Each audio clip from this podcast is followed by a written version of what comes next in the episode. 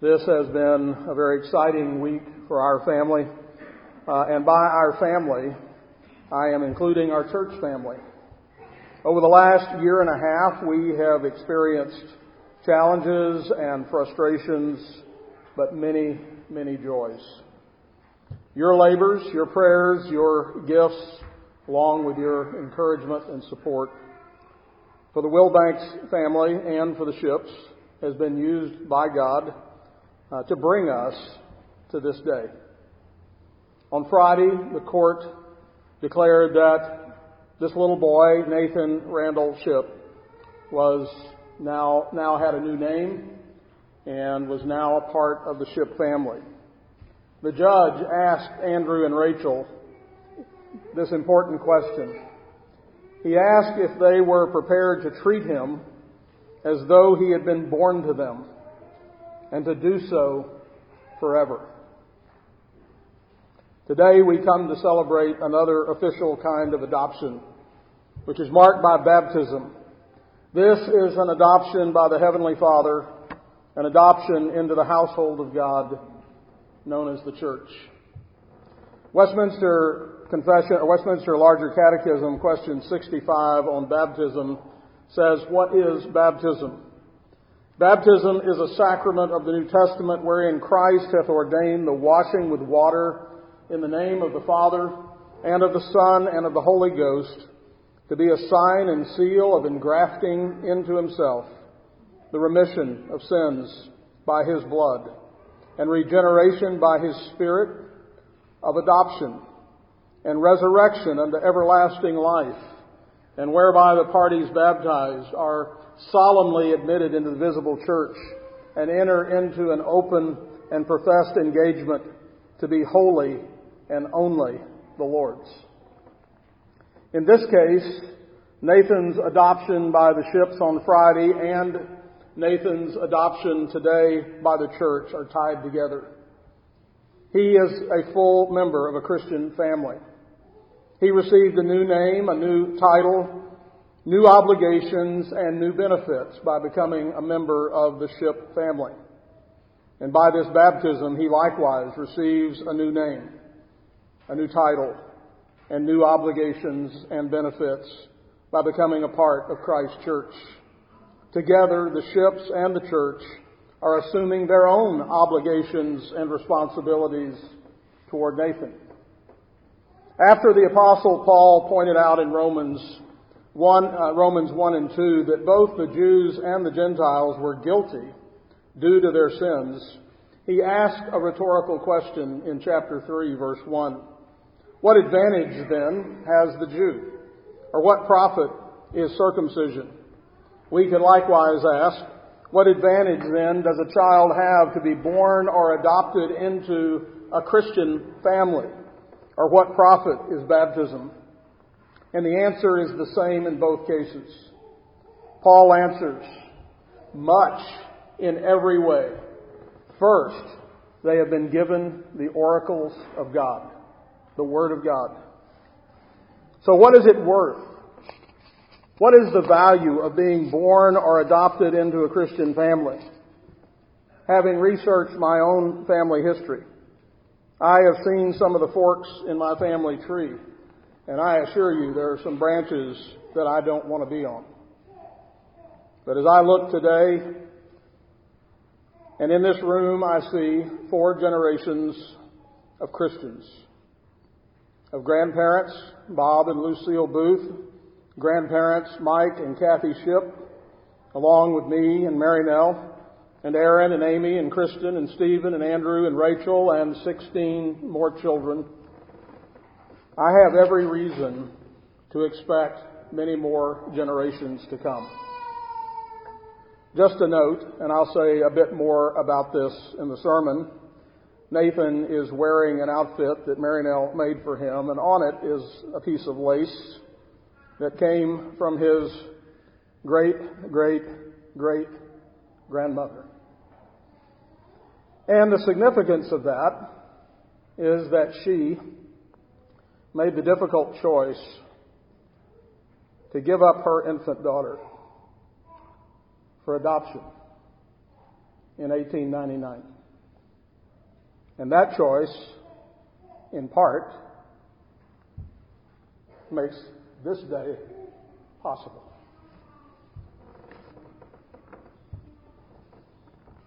So, what is it worth to be raised in the church, in the hospital for sinners, where the remedy of the gospel, that is, the oracles of God, are administered?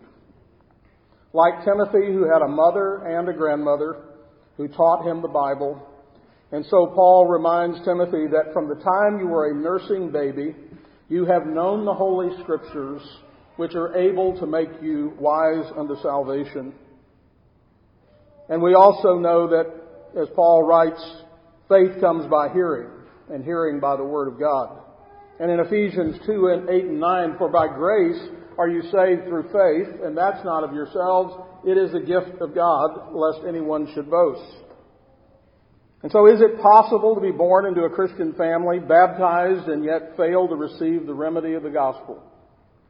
Negligent parents and churches exist, but by the baptism of this child, these parents and this church are vowing to be, not to be negligent in administering the gospel, but rather promising to teach, to pray for, and to live before this child in such a way that he will receive all of God's covenant promises and blessings.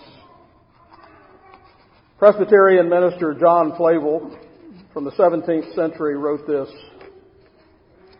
And how great a mercy was it that we had parents who carefully instilled the knowledge of God into our souls in our tender years. How diligent was Abraham in this duty and David. Some of us have had parents who have said, as the apostle, my little children, of whom I labor in birth again until Christ is formed in you. As they longed for us before they had us and rejoiced in us when they had us, so they could not endure to think that when they could no longer have us, the devil should. As they thought no pains, care, or cost too much for our bodies to feed them, clothe them, and to heal them, so they did, they did not think prayers uh, so they did think no prayers, counsel, or tears too much for our souls that they might be saved. They knew a parting time would come between them and us and did strive to make it as easy and comfortable to them as they could by leaving us in Christ and within the blessed bond of His covenant. They felt the miseries of our souls as much as our bodies, and nothing was more desirable to them than, than that they might say in the great day, Lord, here am I and the children which thou hast given me. And was it not a special favor to us to have parents that went before us in a pattern of holiness and beat the path of heaven for us by their examples? It is no common mercy to have a fair copy set before us, especially in the molding age we saw what they did as well as heard, as heard what they said. It was Abraham's commendation that he commanded his children and his household after him to keep the way of the Lord. Such mercies of providence some of us have had also. And so, before we proceed to this most solemn and happy event, allow me to thank all the faithful who have gone before Nathan to Bob and Lucille Booth, to Mike and Kathy Ship, to Mary Nell, and to many, many other Christians in our lives who blazed the trail and brought us with them. And ask the Ship family to please come forward.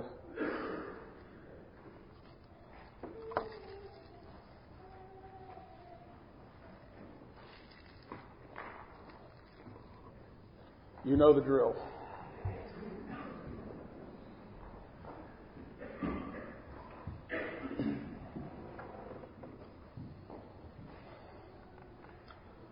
Andrew and Rachel, as Christian parents, you have been taught that baptism is a sacrament of God to seal the covenant unto us and our children, and it must be used for that purpose and not out of custom or superstition. Therefore, I call on you as you take this sacramental oath to sincerely answer these questions.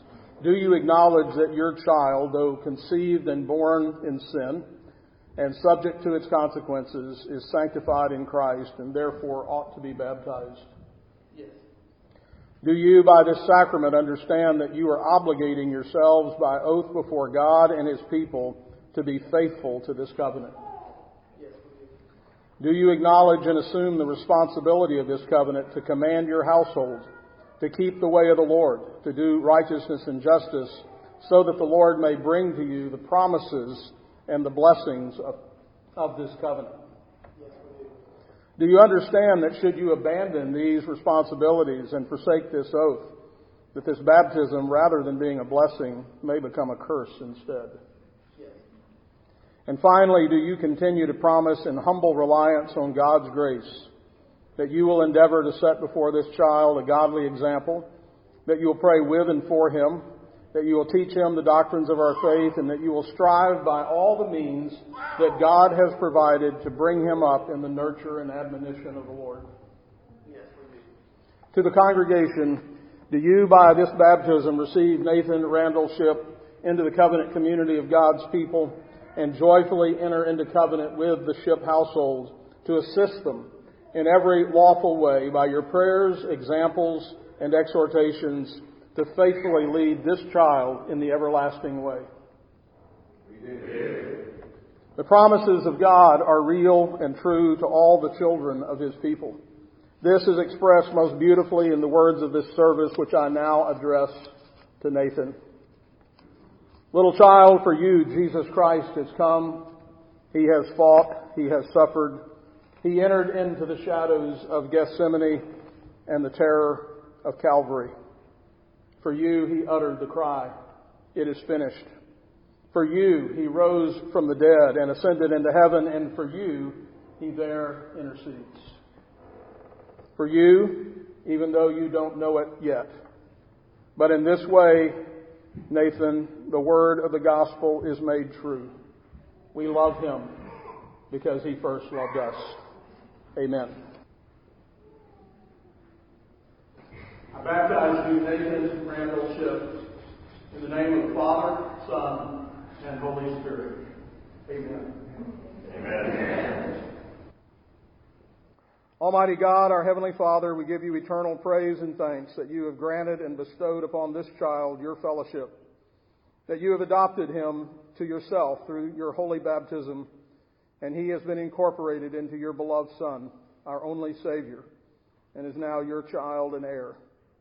Grant, most loving and faithful Father, that we, in the whole course of our lives, might prove our thankfulness for your great grace faithfully bringing up Nathan through all the situations of life, and that we, with this child as well, might more and more die unto the world and join to the life of your Son, our Lord Jesus, daily grow in grace, that we might ever praise you and be a blessing to our neighbor through our Lord Jesus Christ, in whose name we pray.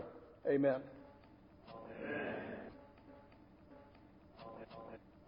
Ephesians 1, 3 through 6. Hear now God's Word.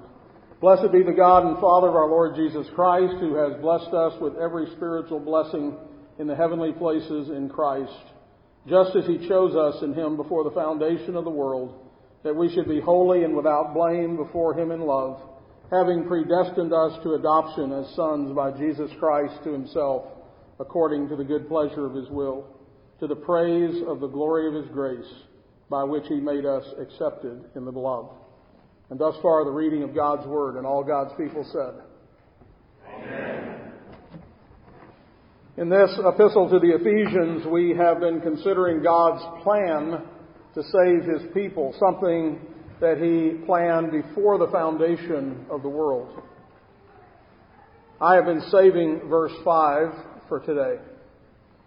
Partly because I knew that we would be celebrating Nathan's adoption and baptism and partly because I knew that today would be Pentecost, which celebrates the baptism of the church and the final implementation of God's international adoption plan. I am looking at a congregation full of adopted children. And just as the adoption of Nathan on Friday made me happy, so too it makes me happy to look out at a room full of adopted children of God. to know that in all these cases, the hopeless and the helpless have been rescued. So I want to talk a moment about the power of adoption in a general sense, and then we'll focus in on the text in a moment. As I consider the families of this congregation, it is clear that many of you have had personal experience with the power of adoption. We have quite a few here who have either done the adopting or who have been adopted. Many others have witnessed the power of adoption in your extended families. And I hope that we will see more and more of those powerful acts of grace in our midst in the years ahead. In the early days of the Christian church, adoption was one of the most powerful means of changing the Roman culture. It was common for unwanted children to be abandoned on the street or in the sewers. Early Christian writers and apologists and theologians began to speak out against this immoral practice. I might add, speak out against enormous odds that anyone would listen. But not only did the early church teach on the subject, at least as important, if not more important, they acted on the subject. Practical theology, incarnational theology, is the best kind of theology, the kind that people can see. It's true that ideas have consequences, but it is also true that consequences have ideas. In other words, we can look and see what people are doing, and then we can ask, what are the ideas that led them to do that? Why are these people taking in these unwanted children, these discarded children? Why would they do that? That's a lot of trouble. And so in Rome, Christians began taking these babies and taking these children home to love them and to care for them. Of course, many of those individual lives were dramatically changed for the better, and as a result, this contributed significantly to the overall cultural change. Eventually, there would be laws passed to protect orphans and even encourage adoption. Later, hospitals that were specifically devoted to the care of poor children and abandoned children and orphans were created by Christians, and many orphanages have been established then throughout the world by Christian missionaries. Tyler, Sal, and Emily Lawless have recently had the opportunity to see this work firsthand in Haiti. Most adoption stories involve pain, apparent tragedy, the death of a parent, unwed mothers, substance abuse, poverty, prostitution. Something tragic creates a situation where suddenly an adoption is desperately needed. Just as sin and death, the death of our first parents created the need for all of us to be adopted by God. I don't want to oversimplify when we consider the power and the beauty of adoption. We are talking about real human beings and real complications, to put it mildly. It sometimes takes a while to get the big picture and to see all the benefits of adoption. And so I want to ask you to indulge me for a moment. On Friday, Nathan was adopted, and a few moments ago, he was baptized. It took over a year from the time he was born uh, for that to happen. But as I told Andrew and Rachel, now you just have to labor and sacrifice for 20 more years, at least. In fact, the whole community will be involved in that labor of love. And the story will not end there. What about Nathan's children and grandchildren? And many generations that will follow. You see, with adoption, the course of the river changes. Actually, Nathan's story began long before he was born. As I've mentioned before, and many of you know, both of my grandmothers were adopted, and while they didn't fully appreciate what that meant at the time, in fact, In some ways, they were embarrassed or ashamed about it. That's unfortunate. But I can assure you that I and my children and grandchildren do feel the powerful positive effects of those adoptions. My mother and father are sitting here today benefiting from adoptions that occurred over a hundred years ago. In fact, Dad, I realized this morning that your mother, my grandmother's hundredth birthday is nine days from today. Two newborn baby girls were left with Christian women to raise them in loving homes. These were far from perfect situations. But aren't you glad that God always works with imperfection? My mother's mother, Bessie Lee, was born in 1899 to a young, unwed mother who had secretly given birth to her at the Houston Infirmary. And my grandmother would be mortified that I was telling you this story right now, right? but I think she understands now. This frightened young woman with a newborn baby immediately returned to her hometown of Richmond, Texas, where she left her baby in a basket on the doorstep of a Christian widowed woman and her two teenage daughters. From a diary kept by that woman, Mrs. Connor, dated October 25th, 1899, here's what the diary said. And I have the handwritten version of this. This day we received into our home a sweet little girl baby to love and cherish as long as God permits. We make her a hearty welcome and trust God will help us with the trust. With her, we received some several articles of clothing. She was comfortably set off. We received $2 in cash as baby's money and three nursing bottles and six cans of Eagle brand milk. My father's mother, Mary, my father's grandmother, Mary Estelle Ansley, died giving birth to his mother. She is buried at Oak Grove Cemetery in Nacogdoches. Her husband was a traveling salesman and already had four children. He made the decision to allow his newborn daughter to be adopted by a family that had no children. The baby girl, my grandmother, was soon adopted by Viola and Timberlake Orton of Nacogdoches, Texas. You see, adoption stories are not just a series of photographic moments, though Rachel might contend with that. I would want to make clear, I do make clear, that we do not sit in judgment of any person who has had to make the hard decision to give up a child for adoption. In fact, in many cases, it is an act of supreme love. There are plenty of hard times and hard stories, but allow me to just give you one example of how God can turn tragedies into comedies. And by that, of course, I mean happy endings. The long-term reality is that the adoption of both of my grandmothers by Christian families was critical to my standing here today as your pastor. So,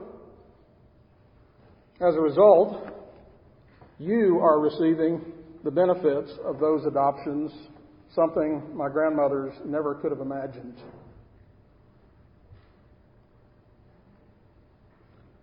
As I said, these adoptions were critical to the course change in my entire family for many, many generations, all for the better. These adoptions dramatically changed their lives, my parents' lives, my life, my children's lives, and my grandchildren's lives. The ripple effect of this will continue through eternity. God turned tragedy into a comedy. Adoption trumps biology. I, I face that when I'm doing family history, and you're tracing. In this case, I happen to know the biological background of both my grandmothers as well as the adopted families. Which one's primary? Well, I know which one has the most influence, and it's the adoption.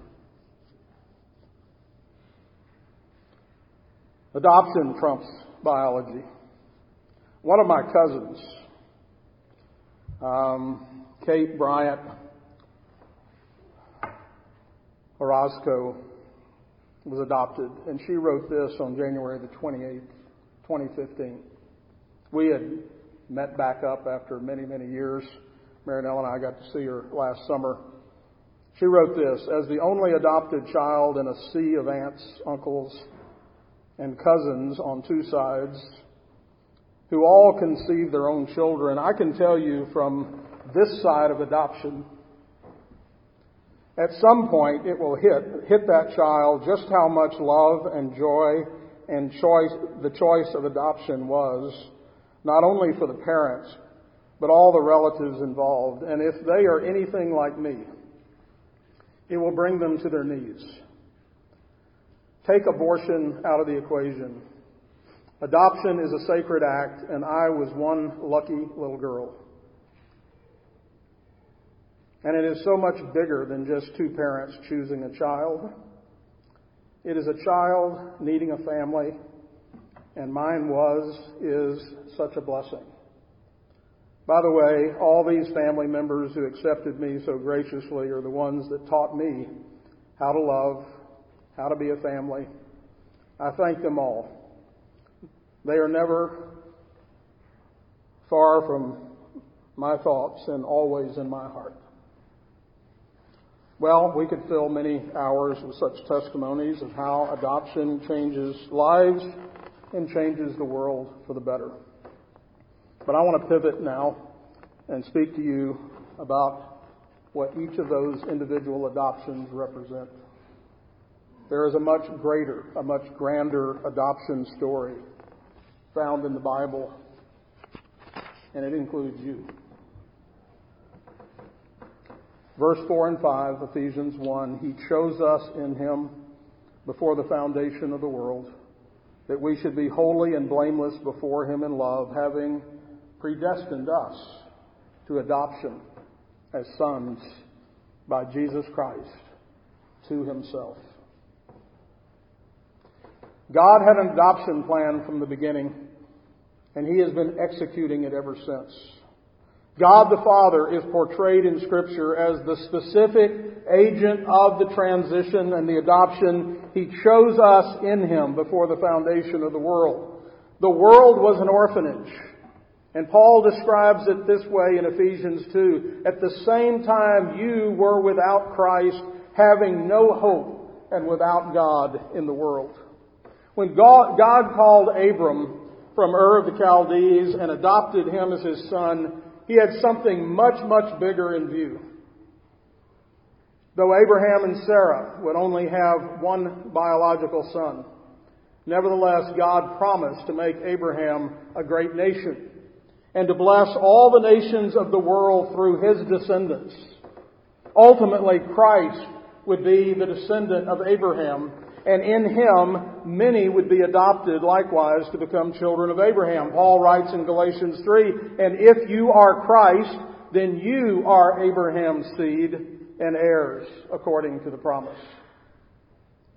God's family included his natural children, the Jews, but it also had in mind the adoption of the Gentiles. And here we sit as evidence that his adoption plan is still being executed.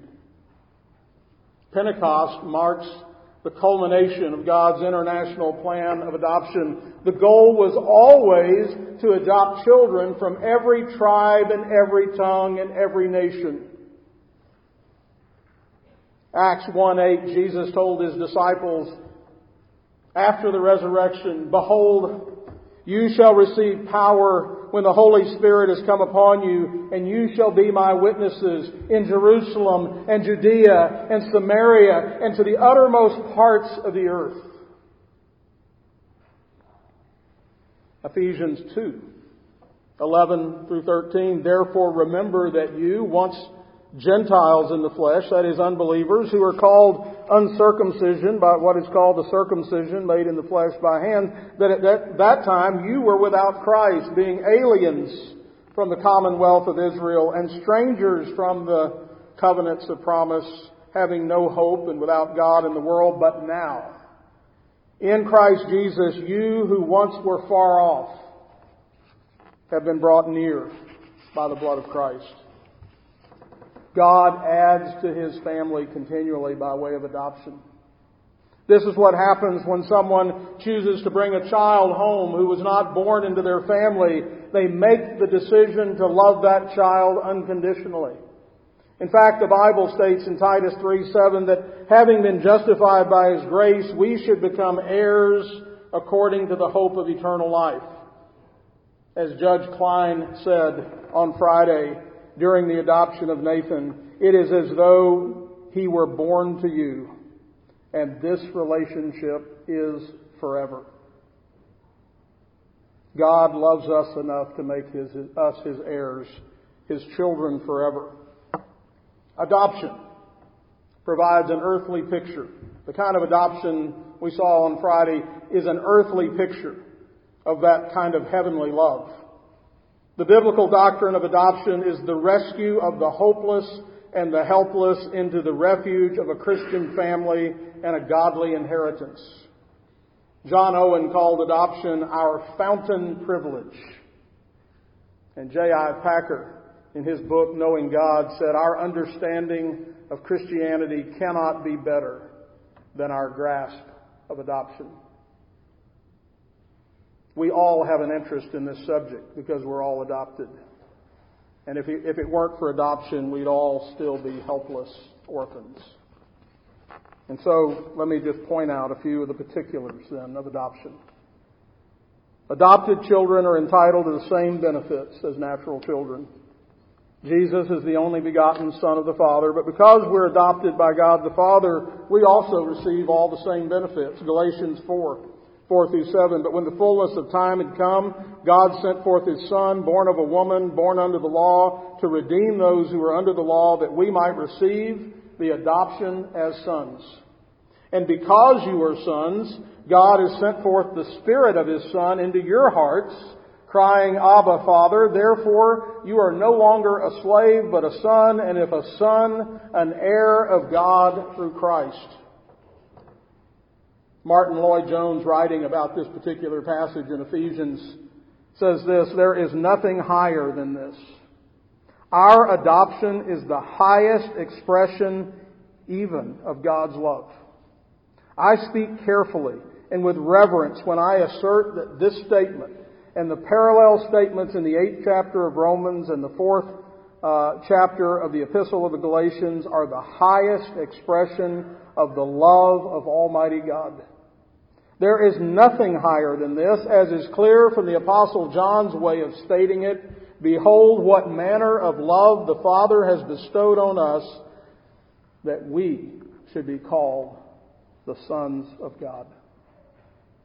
And so, four, just, I'm sure there's others, but four clear manifestations of the benefits of adoption. First, we bear the name of God. We are his children. We are members of his family. Paul reminds us in the next chapter, now therefore you are no longer strangers or foreigners, but members of the household of God. You're a family member. In a minute, we're going to be coming to the family table to gather to eat together, to commune because of our adoption. We're brothers and sisters. You may no longer feel orphaned because you now belong. By your baptism, you bear the name of God. Second, we are given the Spirit of the Son of God. Galatians 4, 6, and 7 I just read. And because you are sons, God sent forth the Spirit of His Son into your hearts, crying, Abba, Father.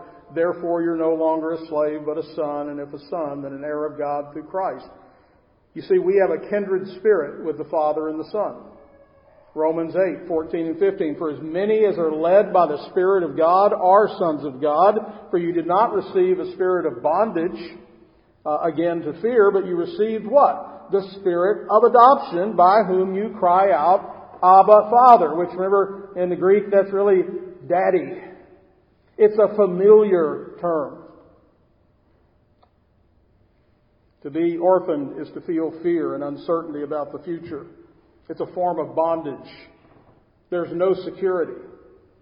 But God our Father desires that we should be delivered from all doubt. There is no spirit of bondage, he says, but rather a spirit of adoption, which is positive. Adoption provides a self-conscious awareness of fact that we have been incorporated. We have been made a part of the family.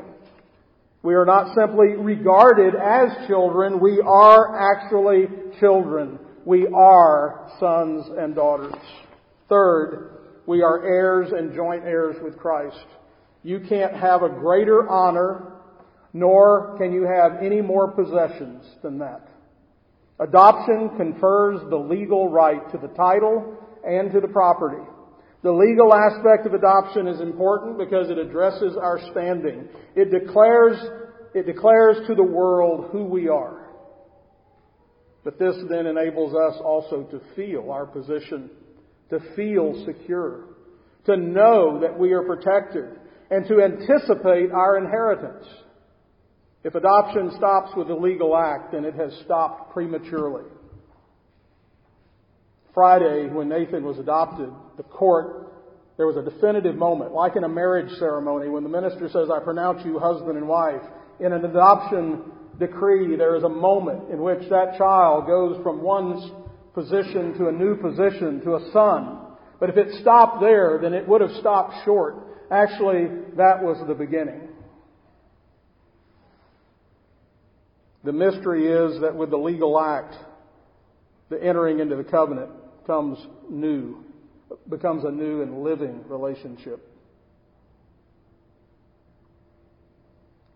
Romans 8, 16 and 17. The Spirit Himself bears witness with our spirit that we are sons of God. And if children, then heirs, heirs of God, and joint heirs with Christ, if indeed we suffer with Him, that we may also be glorified with Him. And fourth, our adoption promises a future and final redemption. This is not the end. As I said, it's the beginning. Because I'm a son of God, I will live as long as God does. This is all secure because I am his child and he is my father. I close with these two passages. John 10, 28 and 29. And I give them eternal life. And they shall never perish, neither shall anyone snatch them out of my hand. My Father who has given them to me is greater than all, and no one is able to snatch them out of my hand. In Romans 8, 37 through 39, yet in all these things we are more than conquerors through him who loved us. Remember, adoption is that greatest expression of his love. For I am persuaded that neither life nor death, nor angels, nor principalities, nor powers, nor things present, nor things to come, nor height, nor depth, nor any other created thing shall be able to separate us from the love of God, which is in Christ Jesus our Lord. Amen. Let's pray. Heavenly Father, we are so grateful for your eternal plan to adopt us. Indeed, your plan included orphans from around the world. We are grateful to celebrate the eternal harvest of Pentecost, and we are forever thankful for all the benefits of adoption, making us your children, giving us your name, and blessing us with all the privileges of the children of God. You have enabled us to boldly come to your throne of grace and to receive help in the time of need. Moreover, you have granted us the incorruptible inheritance of eternal life through Jesus Christ, in whose name we pray. Amen. Well, as I mentioned, adoption is powerful. It requires great sacrifice because it requires great love. And greater love has no one than this, than to lay down one's life for his friends. This is the spirit of adoption.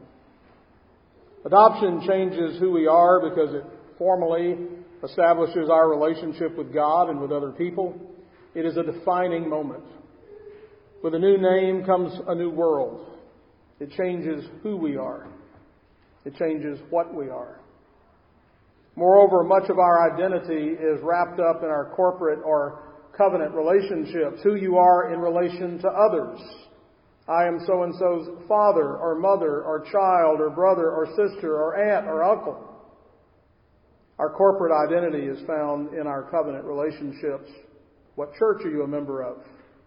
This is an objective reality. This is who you are, like it or not. Being a member of your household means that you, as an individual, bear certain distinguishing marks. Looks, behavior.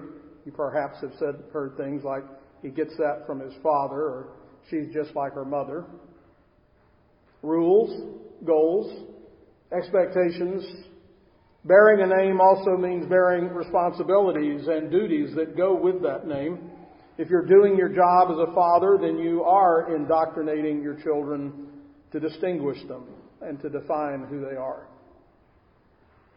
The chapter on adoption in the Westminster Confession of Faith summarizes the theological doctrine in this way, and as we prepare to come to the table, uh, listen to these words. All those that are justified, God vouchsafeth, that is, grants as a favor, in and for His only Son, Jesus Christ, to make partakers of the grace of adoption, by which they are taken into the number and enjoy the liberties and privileges of the children of God, have His name put upon them, receive the Spirit of adoption, have access to the throne of grace with boldness, and enabled to cry, Abba, Father, are pitied, protected, provided for, and chastened by Him as a Father, yet never cast off, but sealed to the day of redemption and inherit the promises as heirs of everlasting salvation. God our Father, let the Spirit you sent on your church on the day of Pentecost begin, to begin the teaching of the gospel continue to work in the world through your covenant people. Father of light, from whom every good gift comes, send your Spirit into our lives to loosen our tongues, to speak and sing your praises for without your Spirit, man could never raise his voice in words of peace or announce the truth that Jesus is Lord. Breathe into us, Holy Spirit, that our thoughts may all be holy. Move in us, Holy Spirit, that our work might also be holy. Attract our hearts that we may love only what is holy. And strengthen us that we may defend all that is holy. Protect us that we may always be holy. Holy Spirit, powerful counselor, sacred bond of the Father and the Son, hope of the afflicted, descend into our hearts and establish in us your loving dominion. Kindle in our tepid souls the fire of your love, so that we may be entirely subject to you. Come to us, counselor of abandoned souls, protector of the needy, help of the afflicted, strengthen the weak and support the wavering. Come and purify us and let no evil desire take possession of us you love the humble and resist the proud. Come to us, glory of the living, hope of the dying. Lead us by your grace that we may always be pleasing to you. Come to us and send us into the world that we may proclaim your good news. That he has made from one blood every nation of men to dwell on all the face of the earth and has determined by their pre-appointed times and the boundaries of their dwellings so that they should seek the Lord in the hope that they might grope for him and find him, though he is not far off from each one of us. For in him we live and move and have our being. Father, bless now this feast that we are about to have. May we delight in you and in one another. In Jesus' name, amen. amen.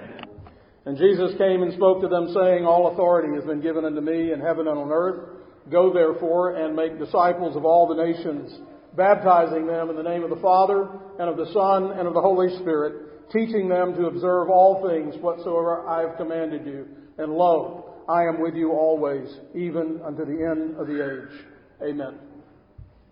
Amen.